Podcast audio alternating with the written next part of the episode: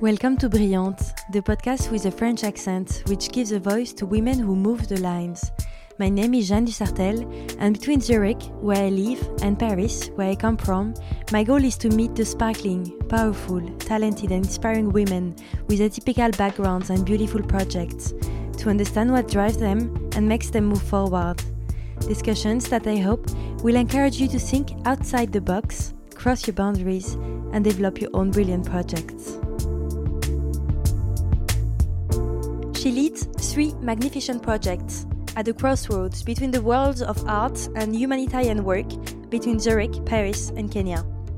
Charlotte von Stotzingen is one of those women always overwhelmed and yet able to respond to requests in the second and with a smile. She's the head of the Zurich Art Weekend, which highlights the art scene of the economic capital of Switzerland just before Art Basel, one of those cultural events that have been directly affected by the COVID crisis but Charlotte only remembers the positive effects of the past few months. I think it was like a call, you know, like to humanity to say, okay, let's uh, work in sustainable ways, let's uh, live in sustainable ways, let's think of the bigger goods, let's get together to, to overcome this, this, this real problem affecting all of us. In Paris, she created with four other women Thanks for Nothing, a philanthropic association which mobilizes artists of the world of culture using the power of attraction of art to support social projects. But that's not all. In Kenya, five years ago, Charlotte created with her husband and other family members Startup Lions and Learning Lions, two non-profit organizations whose goal is to encourage young adults in Kenya to learn about technology and to develop their own freelance activities or startup from home. Together, we look back at each of these projects, their origin, development, and financing. In the course of the discussion, I understand how Charlotte managed to create a career for herself from scratch, linking her need for commitment with her lifelong passion, art. Charlotte explains me the specificities of the Zurich art scene. So you have um, not only big and pioneering institutions, for Switzerland and Europe, but you also have some of the most important galleries worldwide and an incredible scene of those so-called off spaces or project spaces, which are populating the city and, and like nourishing like a real creation happening all around. Together, we debate the role of galleries and museums today, and we talk about the democratization of art and education. The discussion is rich, engaged, a true exchange which will make you feel good and will allow you, I hope, to draw from the words of Charlotte the strength to perhaps also create your own projects and get involved. With the added bonus, of course, of a double French accent, which will surely make you smile. Enjoy! Dear Charlotte, thank you very much for accepting my invitation on this podcast. So, as you know, my aim is to make the sparkling woman speak and to start with, I wanted to know what did you think when you heard this name, Brillante? And do you have an example of a sparkling woman like this? Someone that inspires you daily, maybe? That you would like to talk about? Oh, this is a very good question. So first, thank you for um, for inviting me. I'm very um, I'm glad to have uh, to make this exercise uh, for the first time. So someone who I found really uh, brilliant. Um, it's a really difficult question because like like I'm looking to so many um, so many people, but like one person that's really standard. Um, but um, I'm I'm um, I'm thinking of um, when I when I do think is Mother Teresa. Just because she, um, uh, you know, she said this first, okay, whatever you do, it's a drop uh, of contribution to, you know, the oceans of humanity or um, whatever is being done and created in the world. Okay, so you work daily thinking of Mother Teresa. I would not say I, would, I work daily thinking of Mother Teresa, but like if I, you know, if I, even if it's like taking a little bit the contre-pied of, you know, who someone could think, you know, uh, is like, or could be described as someone brilliant. I think she definitely is also in her complete humility and her, you know, who, someone who actually were looking for everything but shining and at the end, you know, like spread this energy and love around her. Um, made it like being like a son, like really. Very nice example. So to start with, I, I want to just talk a bit about what's happening right now. we're just going out of the coronavirus crisis. Well, at least it's, uh, I'm not sure it's finished, but we had difficult times and I know that it has been uh, certainly impacting all your activities. I'm thinking of the Zurich Art Weekend that we are going to talk about, but how do you feel? I think it's an amazing period. I think it's extremely uh, interesting period. Like as ever in chaos, you have a lot of things that getting like disconstructed and um, even destroyed and crushed and the good things but bad things as well and in the middle of a chaos you always uh, have opportunities and i think it was like a call you know like to humanity to say okay let's work in sustainable ways let's uh, live in sustainable ways let's think of the bigger goods let's get together to to overcome this real problem affecting all of us so you really saw like something changing for you in your in your daily life. Like you really think that it has been impacting. Like there is more solidarity and and definitely, definitely, yeah. Do you have examples? So I would say, you know, like for me personally, like if I will manage, you know, to really take the steps and, you know, like what I've seen what I've learned in this time, like spending more time with my family, um, having more time to reflect on things instead of like being like always in action. I hope I will be able to carry it for a longer period of time. But professionally and in, in the different like organization I'm into, uh, definitely. So it has been um, it's it, it has been a moment where we could finally stop, where we had to think better of like everything we were doing, like thinking, okay, what is the essence of of what we do, and how do we want to bring it out? And for this, it's it's been like very, very, very fruitful. Do you have a concrete example? I mean, professionally. Yes, yes. So, um, for example, as you were mentioning it, um, so taking the Zurich Art Weekend, art is a bubble, and we could witness really in this um, in this time that people and and different venues um, and actors of the art world in this time were like finally really getting together, organizing themselves, and and acting solidarity. They were all very creative and inventive, and it was quite amazing to witness that as the spaces, all the spaces were closed. So the museum spaces were closed, the, the gallery spaces were closed. Uh, like they still had to pursue their, their mission. And all of them then had to find new ways, innovative ways to do so. And suddenly, like in very different ways, like they were like an amazing production of, of content happening, like curators from the MoMA suddenly being you know, like on channel, accessible, ac- accessible authentic, you know, speaking like about the, the maybe essence of their work and essence of, uh, of what they're doing, you know, in, in their professional careers to everyone. And, you know, it's something that, that you normally don't have access to because either you, you're lucky and you can access to the conference, which is very neutral and very impersonal, or you certainly had the possibility to to just be online from your living room or from wherever you were and listen to someone speaking from his home and uh... i would even say that for me sometimes these experiences are not accessible to everyone because it's difficult to make art become really democratic like it's not so easy for everyone from every milieu from every surrounding to even enter a gallery Mm-hmm. And suddenly, when it's just on social medias or on TV or mm-hmm. something that everyone can access, then maybe it's easier to really understand what's happening behind. Yeah, yeah, touching like a really true. And I think this is also like one of the core questions of like every museum in the world is like one of the mission is to educate. And one of their like objective is like to get this content to everyone, to children, to people in, in difficult situations. And as you're saying, like most of those people generally they don't go to the museum. So suddenly they had also to really rethink how they, they're bringing this content out that I found like really interesting because suddenly everyone was pushed to do an act online. Whereas like the, the in the art world, it's always been like, you know, reluctant to it somehow. So we were really behind. Yeah, because I mean, now you see all the good part of it, but I guess it was also a struggle, this crisis for you. Your plans for the Zurich Art Weekend have been cancelled. Then you've been moving the official weekend in September and the Art Basel was supposed to be also in September, but in the end it was cancelled. Um, quite difficult. And you still have to kind of manage this situation with a lot of uncertainty, I guess. And part of it is going to be how do you show art in the future? How are you going to do? And do you really believe that this uh, non-material like this uh, online works for art? Do you really believe that you can show art like this?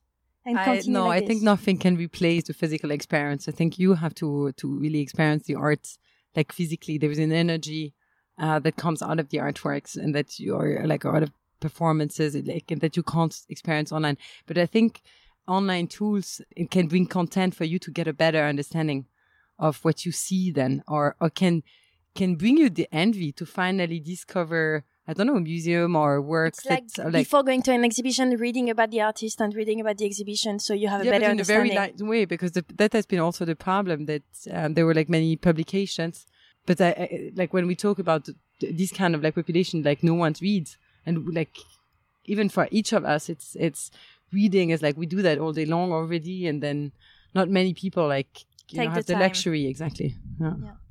To understand a bit more who you are, I wanted to know where do you come from? Where were you born and raised? Okay. So I was born in Limoges and I was like mostly raised there until I um went to like a boarding school and then and then study. Well, how was it to to be raised there? It was um it was like a total freedom like being uh, like in the middle of the nature most of the time. And um, like we were traveling a lot with my parents, but as we were there, yes, I was like riding horses every day and uh, you know like having this typical countryside life you can imagine. And you moved to Paris later, or you moved to big cities later? Yes. So I went to boarding school first uh, in Blois, which I enjoyed a lot. It was like kind of like a particular setting, but uh, I really enjoyed it. And then afterwards, I moved to to Germany actually to start my study, and then afterwards um, France and and and later on Okay. the UK. And what did you want to become as a as a kid? I, I think I wanted to become a nurse as a kid, or maybe a horse rider or something like that. Well, it's funny because you so you wanted to become a nurse, but then you when I look at your what you've done as studies and then as a work, you first went to business school Yeah, and uh, art came actually quite late, yeah, maybe in the second step. yeah. So what made you change? Why did you actually ch- art was there all the time so art you know since like um, i don't know like uh, since the age of six or seven you know like i was in a like art studio painting like every weekend. And then later on like always took it you know as an option at school. Do you have artists in your family? no.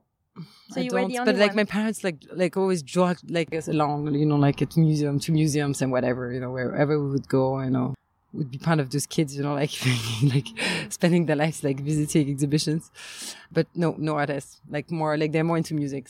So you were always like connected to art, but then you thought maybe it's is it too I scary or is it uh, not secure enough to go into art for real? Or what was your what did you think when you when yes i really you know like as i finished you know like as i had my um baccalaureate i just thought i had no clue you know what i wanted to do and then and then my my strategy was i must do something as broad as possible you know to not, not have any closed door so i was like either it's for economics law or history you know that was like the, the three option i was like considering so you went to a business school in France, Mhm.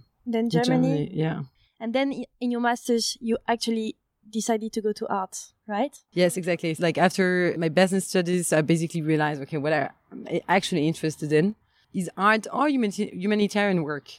And I was like, let's first try with art. And then I, I discovered like history of art. And I was like, okay, this is actually what I, I want to study.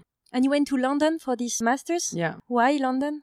I don't remember what uh, motivated my choice. I think, you know, I heard of like I had very good fans studying in that school and who really spoke highly about it. And they told me about this discussion group, you know, where you would be eight students, you know, in the class with the, the teacher going to museums, you know, it's like, the Courtauld Yeah. Institute of Art. yeah. And I thought this is amazing. And so I, I thought, okay, this is what I, I want to experience as well. And what do you take from these studies that you've done? Did you learn something specific that you're using every day or that you really took out? Yes, a lot of things. Um, I think, you know, this analytical perspective you get when looking at an artwork and how to articulate it. Even if I'm not using it in my daily jobs and my daily activities, but, you know, generally when I look at art, that's what's happening in my head. So then you start your career. After your master's, you went into art. hmm I thought that you were in the, for instance, the Swiss church uh, in London, also in La, fun. Yeah. in La FIAC, Yeah. in Paris, also in Geneva for four years for a well-known uh, gallery. hmm Art time. advisor. Yeah. Marc Blondeau. Yeah. Yeah. But then you changed and you went to humanitarian Mhm. and you created, I think, together with your husband, Startup Lions and Learning Lions. Mhm. Can you explain me a bit? So you were always in between what was happening in your head and why do you kind of you kind of make your masters, you are really going into arts. I have the feeling it's what you really want to do. But then after five years, okay, no, I changed my opinion. no, it's not like this. You know, I think, you know, everything takes, takes more time. It's a longer process. And actually, it was a dream I had since ever and that I share with my husband. We had this dream of, uh, yeah, getting engaged for a time uh, for social humanitarian work. And at some point, you know, like we were both very comfortable in our respective jobs. And we thought, okay, this is the moment where we have to now go because uh, later we'd be too late or just impossible. Yeah, when you are parents or when exactly. so, um, so we d- decided both to quit and go for a project that would really be something that we would be able to carry on for our lives, either not the sole family project we had or, or now have, but um, but also to have something else apart from that. Um, Can you explain a bit what what was the project? What is the project actually? Because it's still yeah, existing. So, so the project is about educating young people in ICT skills for them to become financially independent and work from wherever they are and from their home region, basically. And home region, which is like in a really lost so part like, of Kenya. exactly. So like the project is in Turkana, Kenya. So it's like the one of the poorest region in Kenya, uh, northern part, bordering South Sudan and Ethiopia and Uganda, where there is absolutely nothing. So it's so remote, you don't even have a road um, going there from Nairobi. And you have 2 million inhabitants. 75% of them are below 25 years of age. They're quite well educated because Kenya invested a lot in the last 10 years into education. So I would not say that most of them have a baccalaureate, but, but a good part of that, of those, uh, young people had the chance to, to go to school and, and have a baccalaureate. But after that, they have absolutely no perspective. And the idea of the project is to give them perspective in the region where they're coming from. So explain me, you were working in Geneva in your really comfortable job, and then you decide to create this. You moved to Africa yeah. Uh, so the, the what's happening exactly? yeah. How also how do you take? I mean, how do you take the decision? Because it means also like finding money for this. Yeah. Uh, finding like changing everything. Yeah. So we started really from scratch. So the idea was not ours. So basically, so we were, uh, you know, ready to invest our time and our, our competences into a project, and we were like looking at projects all around the world, and uh, like and they were like amazing project all over, but we couldn't decide for one or the other. And then suddenly I have this cousin of mine who was um, in that region doing like a very basic development projects like building hospitals, building schools, and who was witnessing this whole situation in rural Africa. And so it's okay, one should kind of invent a concept that could work for rural Africa to enable like the young people of Africa to become motors of their economies. And because it's a little bit geek, he sort of this this kind of crazy project. You know, you bring computer in this most remote part of Kenya. So you have to imagine it's a desert and you teach them ICT in the hope to let them become freelancer. And he just needed like person to help him on that way. And, um, and so we, we, we came there, but with no, at the beginning, you know, like the life expectation of the project was like near to zero. But uh, how did you find the money for it to finance so the, the first project? money we found uh, was like uh, through crowdfunding. So we organized a crowdfunding and uh, like we we were needing like 100k and we got it. I think this is going to be one of your specialties in the future. Finding money Finding for money. projects, exactly. yeah, no, like luckily it's not it's not like the only thing I do because otherwise it would be quite boring or stressful. Stressful, I guess, yes. Yeah. And is it working this project? Yes. Is it successful? Like, now it's like amazingly working. Yeah. Like, so now, so the project exists since five years. So it was like, um, five like very, uh, enriching years where we learned a lot. Uh, it was not easy, was not given because it was not reproducing anything existing somewhere else. Like the condition, like were extreme because you have to imagine there, the young people, it start from there. Like the young people, they don't have a role model. You know, they don't know exactly what it means to work online. You know, they, they grow up in society where there are not even cars on the streets. there was just nothing, you know, so really start from scratch. And we had actually no clue how to, how to develop it. So it was quite tough, but we kind of like managed through the years. And then what helped us a lot is that we won the Google Impact Challenge some years ago. And uh, what is it exactly? It was like Google has this prize that they're giving out like once a year to retribute the best tech and impact project they find. And this was the first prize, like like the, the first time for Africa. So it was uh, like out of 5,000 organizations selected um, all around Africa. So they did a due diligence on us, and then and then after like a very long process of nearly a year, we were accredited with this prize, which gave us like a credibility that we didn't have before. Because the, the first question everyone would ask us was like, "Why don't you first give them food, water and food?" Water. Exactly. Yeah. why do you why do you want to bring them computer? Like how stupid is that? So it was difficult to and and then the second question would be, does it work? so if you have like an organization like, Like Google, Google giving, giving like a this- certification. like exactly like the two stamps of it's the best project we found for IT and impact in Africa. It's it's helping. Of course. So Yes you went there. You went in Africa for two years. So now, like on the ground, we just spent one year because now, like the co-founders, so they they like we now six. So we started. We were. It's like a um, family business now. it's not a family business, but yes, it was a kind of a family project then because like my brother-in-law also joined like from the beginning and uh, then uh, like two, three more over time.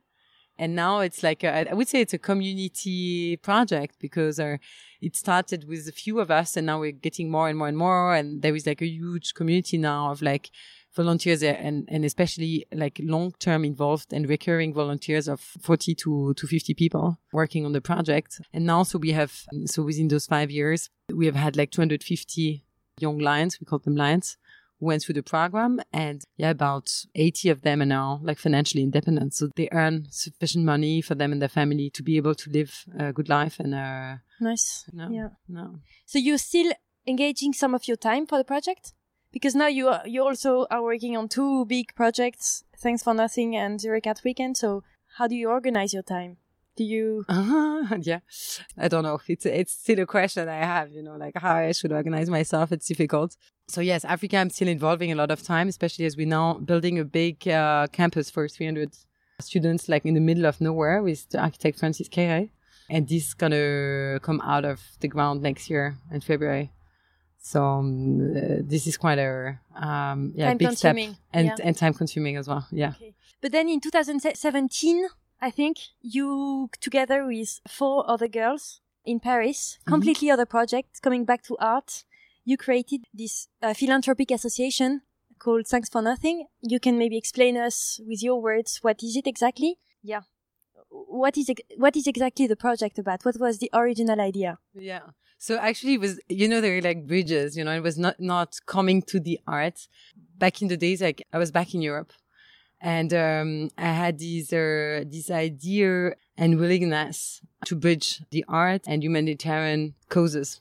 And as I, as I came back from Kenya, so I shared this idea with this friend of mine, Blanche de Lestrange, who was a, Who is now still in the association? yeah, yeah, exactly. And uh, and I think like a few months later, as she was talking about that with Marine, like Marine, I think also had something like this in mind, and so we thought, okay, then you know, let's do it together. And um, So they were friends of yours, like uh, since so Blanche was a friend of mine since ever, and Marine was a friend of Blanche since ever, kind of. And Blanche kind of put us together, yeah. And so yeah, and the project started, and it was like the first project that that, that was very concrete. Was this um, exhibition at the Palais Tokyo and auction. We So- dream under the same sky. Um, no, but just I mean, now like you're back to talking. the project. you are yeah. three, Mhm. and Yeah. you, young women with uh, experience in art, decide to create something that is going to.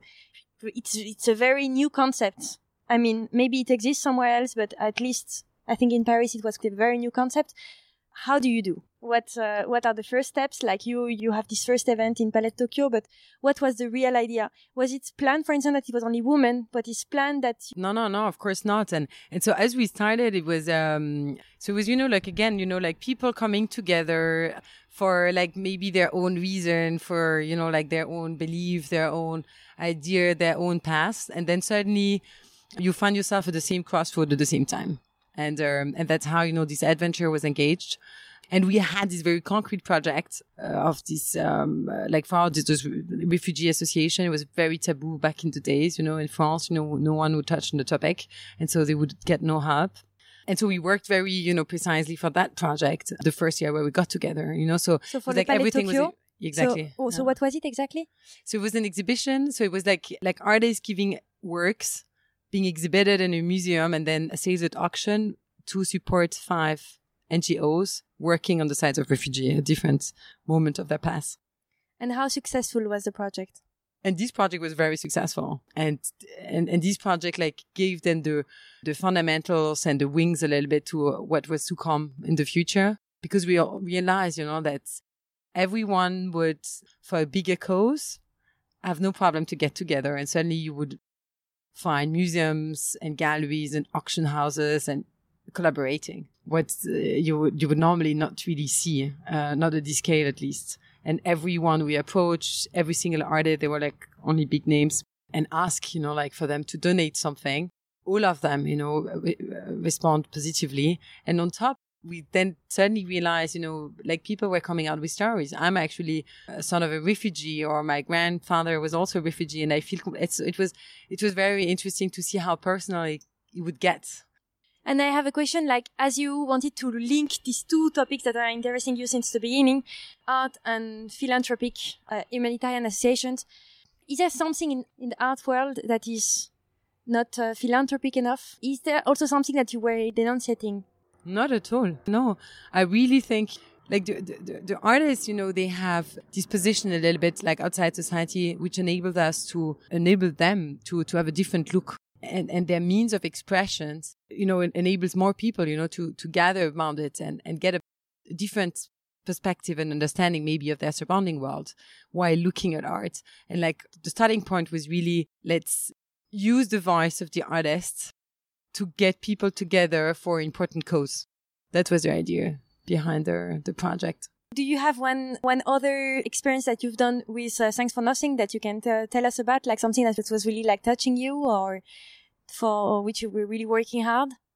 Um, because it's it's like it's existing since 2017, so three years already. Yeah. You just actually celebrated the three yeah, years, exactly. And I had the feeling it's getting bigger and bigger.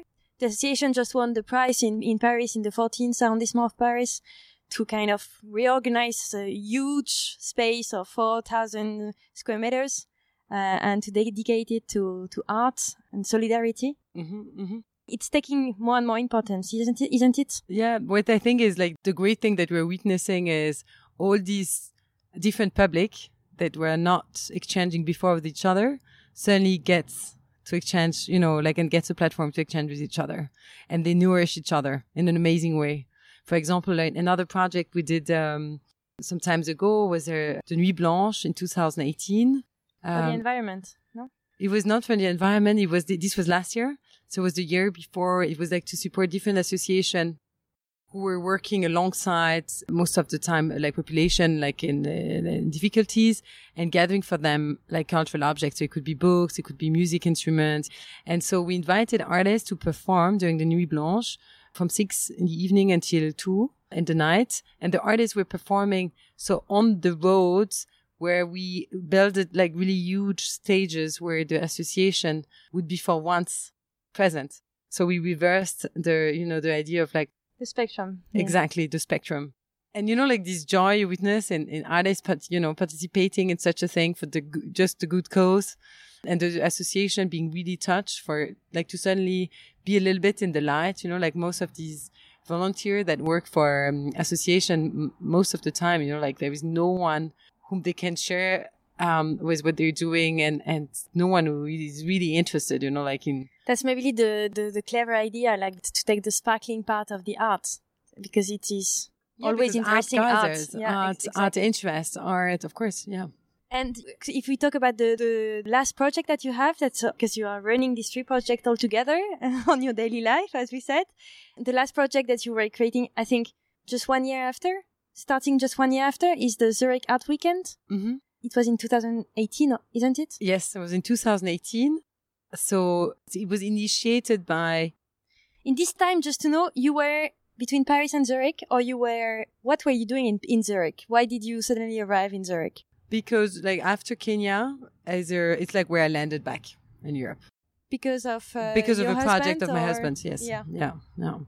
And so, yes, I was between Paris and Zurich, but based here, and I wanted to get engaged as well here in the local scene. And so, like, you know, encounters you suddenly, you know, put on my way this Art Weekend that was to build up or to be built up. And, uh, and so we started and in three months, we had three so months to put up the first yours, edition. But you were the one that's the, the, the first one to really work on the project, Yeah. right? Yeah, yeah. So what did you have to do? What what's the yeah, everything. So you like you know from uh, you know getting the scene together here, so the museums, the galleries, the art spaces, to initiating with them together or in collaboration, like events. Um, you know, to really place Zurich on the world art map before Art Basel. So to enable you know like here the city to get organized to basically offer like a really amazing time for people you know coming from all over the world and, and what is the advantage of Zurich? Why was it a good idea for Zurich? I think you know we have like we're very um, uh, there is here like an uh, like very interesting art scene. It's the biggest city in in Switzerland, so you have um, not only big and pioneering institutions for Switzerland and Europe, but you also have uh, some of the most important galleries worldwide being based here, and an incredible scene of those so-called off spaces or project spaces, which are non-profit run spaces by artists or curators and which are like populating the city and, and like nourishing like a real creation happening all around. So you kind of spotted that something had to be created there, but you And But there were it- this this amazing timing of Art Basel, of course. yes So because the Zurich Art Weekend is always always the weekend preceding Art Basel. Yes. yeah. So you yes. always like you benefit from all the people that are visiting the Art Basel exactly yeah, yeah. to to and you who want to take little bit more you know time maybe before you know and get deep down in the arts you know like and visit you know have the time to discuss with like curators to with galleries to meet artists to see exhibition in the spaces you know. It's a very different format than a fair. And I mean, in, in all the cities in Europe, or I, I would say even uh, the biggest cities all over the world, there are these uh, gallery weekends where all the galleries are uh, like uh, gathering and doing these events during the one weekend to make sure that, uh, I mean, to also create noise. To what extent is Zurich Art Weekend something different? I think what's you know like what is very particular to each one of those cities is like the the geographical location. In fact, you know, and what's happening here. So, as I started the Zurich Art Weekend, as I started, we didn't create anything. You know, like the quality of the content was pre-existent, of course. So it's just a matter, you know, to organize to, to out of it, you know, like make a like interesting program and get you know like all these actors to play together.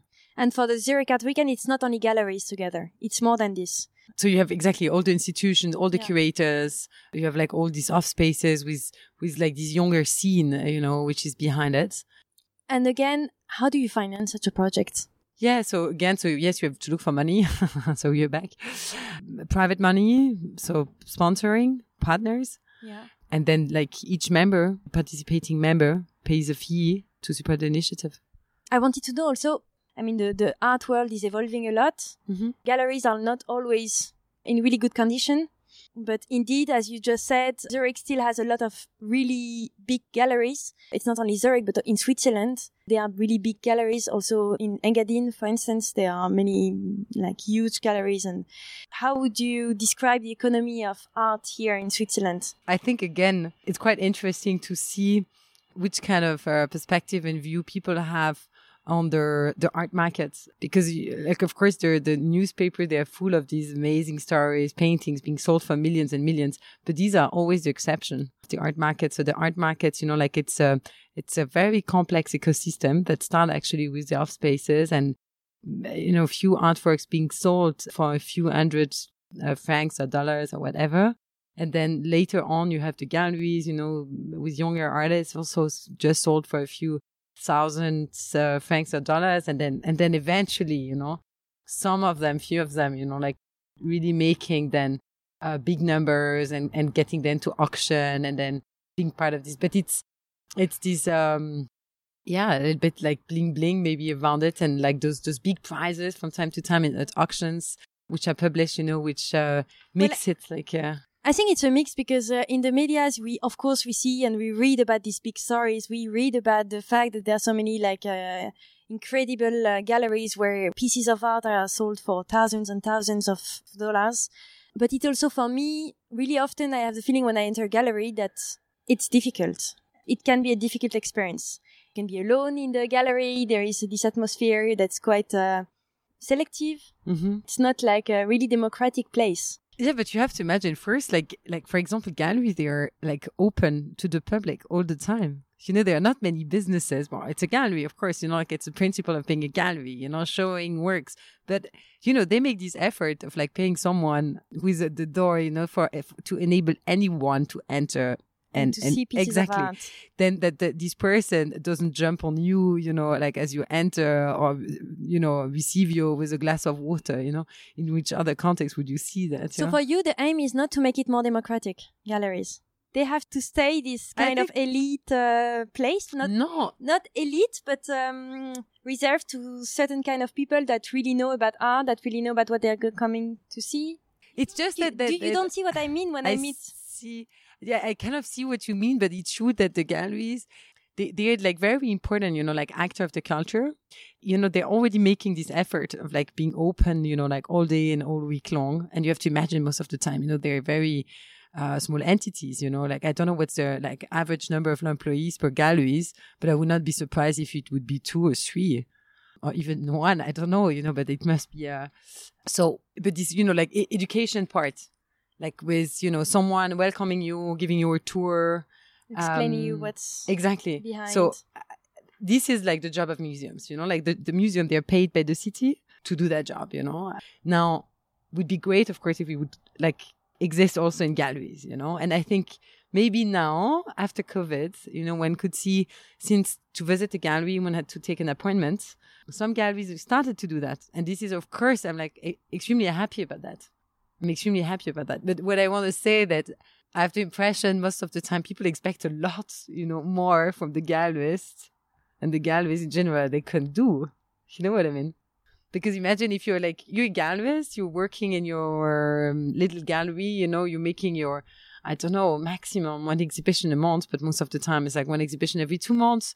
You know, you're struggling to help your artists sell your artworks, do your uh, daily administration stuff you have to do. So imagine, you know, like the, like their, their life. And then on top, you know, you should make yourself available every time someone enters your gallery. You know what I mean? yeah, maybe it's um, It's- maybe it's actually actually something that has to be done also by the state. Maybe maybe it is part of it. I don't know. Maybe it's my, my really French way of thinking. But anyways, I don't know. I think museum are there there for, and I think no, Yeah. actually, you know, now so what we're like launching during the the, the Zurich Art Weekend, or we're not launching it, but like since 2018, we're doing that. That we're organizing art tours. You know, instead of having one guide for one place or one guide in one museum or for one exhibition, we have like guides that take the public and it's like open to the public. I, I went there last year, and indeed, it was like really for the. It's not for the first time, but then suddenly you realize why are these people here? Why are they kind of in this gallery? And uh, and you understand what's happening. Yeah, what is the story behind? Yeah. Which is super nice. Yeah, yeah, yeah. No, but I completely understand this frustration you have. You know, like don't get me wrong, but therefore, like now, like we we started this tour to enable, you know, like a bigger, broader public, you know, to get access to to knowledge. So until now, we were holding this tour just during the weekends, and now we would like actually to extend it all year long. Uh, That was going to be my question. What is your plan for the next few years for the Zurich Art Weekend? So really like the, the Zurich Art Weekend, it always remain like the point of focus in the year um, in Zurich. So where the the entire art scene gathers and offer the world the best of what it does.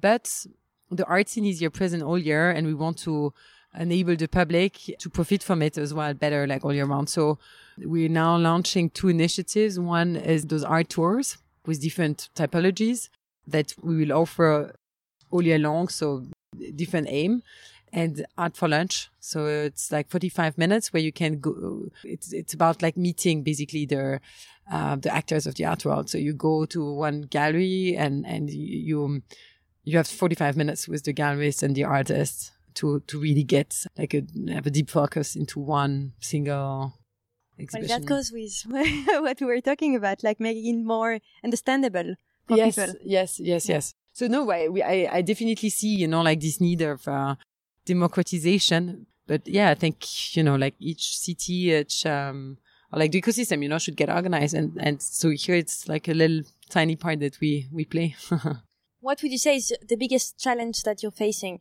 with the Zurich Art Weekend. Yeah. but I'm Um, also interested in knowing this for Thanks for Nothing, for instance. Good question. Most of the time is like with very little means, trying to make the best. And it's, it's, it's, they're all very small organizations. and enables you to like it, it it requires to be like very innovative and very creative you know like as as as you like confront any challenge you know if you manage to overpass it then you're stronger after but on the moment it's it's it's yeah it's sort of challenging and i guess there is also something that must be challenging is that you are basically with your three projects we've been talking about you are between kenya paris and zurich so how basically do you do? Do you have one day dedicated to one project or do you? No, it's like an ongoing process, like for everything. And I think it's it with two kids also. Yeah, with two kids as well. Yeah, yeah. So I just take it, you know, as it comes, and there, and then with the time, you know, like I kind of learn to uh, like prioritize better, and uh, all those projects are quite ambitious. They, even if they are small, like you say, like they have the ambition to to live for many years and to be really persistent. Aren't you scared sometimes? No, I would be scared if it would be the opposite, right? If I would have the impression, you know, I'm I'm working for something that has absolutely no future, that would be terrible. And financially, how do you? How, aren't you sometimes thinking like, okay, it would be actually nice to work uh, uh, with a real job in a, in a, definitely not a real job, but in a re- big company with a sa- salary that's coming every month. And yeah, more than the salary, because most of my engagement are kind of like volunteers. It's it's the the stability, you know, like or just the the possibility to say, okay, I'm I'm going on vacation, and uh, you know I won't touch my computer for a month, and and and you know this is completely normal and accepted. Uh, you know, like the possibility to be sick as well you know, uh-huh. because in my activities, like this is you very cannot stop. Exactly, I cannot stop. So even if when I have to stop, it's very difficult. You know, I still have to, yeah, to be connected. Even pregnant, you have to organize events and uh... exactly. Another question is about the network. I guess this also all this organization also comes with a network that is for sure super important for everything to work all together. How do you do to maintain, develop your network in between several cities like this? And there is something that I, a concept that I like, uh, this concept of sorority, sisterhood, you know, this kind of uh, solidarity that exists between women, maybe. Mm-hmm. I'm thinking of it because you are working with women for the Thanks for Nothing, and you are also engaged for women some, in some projects in this association. What's your hint on it? To be honest, I don't have any that one. so uh, network, you know, it, you don't? yeah, no, like on um, so you know, but uh, like some projects I'm doing um solely with um with women just came, you know, like naturally, you know, like I, I, all the projects, you know, yeah, that came, you know, it was not by choice. Even if you know we appreciate it a lot, you know, to like startup lines, for example, I would say maybe there are more men in the organization. Thanks for nothing, more girls, and then here in Zurich it's kind of like mixed maybe more girls here as well so I love working with girls. Huh? Don't take me wrong, but um, it was not, you know, like uh, actually there are many girls in art. There are many girls in the art. Yeah, the true. Yeah, I don't know why, but in fact, so and like the, yeah, the question of network. I, I think you know it's, it's, it's, like as you as you work and, and as you're active, you know, you just develop your network. It's not something you know you're not thinking like, okay, I must go to this event, I must meet these people, I must uh, send uh, mails and messages, uh, organize lunches, and I guess it's it's also it's like these are events and organizations that really work like this also. Yes, of course, but, but it's you like it, you do it's, it it's like exactly it's part of my job, so I do it, you know, for what I'm doing. Yeah. So no tips. maybe you know, as I started my career, I was maybe afraid of writing, you know, to certain people and now, and now with the time, you know, I'm realizing actually, you know, like the simple you you go about things, the easier it is. And actually, you know, interesting people, they're always very open to new things, new ideas. And to so it's also a filter, you know, like if someone doesn't reply, or so, then you think, okay, it's good like this. Yeah. Don't even have to insist. Yeah. That's a good tip, I'm going to finish with uh, uh, short questions. Well, short questions, but you answer as you want. In your opinion, what is the challenge of a woman today? I think it's uh, to conciliate professional life and personal life. Professional life and personal life. Yeah, definitely. I think it's a huge challenge because still, I mean, I haven't heard yet of uh, a man being pregnant, for example. no, but seriously, um, yeah, still, you know, most of the things are on the shoulder of uh, of the mother, and uh, and and I think maybe even generally, you know, maybe maybe even men see it like this, and to be disconnected as well. I think I think the generation of our parents, you know, they they were working when they were at the office, but then they would they would go out and or like on vacation, and then you know from that moment on they would not be connected anymore. and uh, and we are constantly connected, and it's very difficult to switch off. And what is the most important part of the education for you? What What is the most important thing that you want to teach your children, and maybe especially your daughter? I think the amazing thing is that nowadays you can do whatever you want and whatever you like, but just go like to the very end of your ideas and uh, and trust in yourself.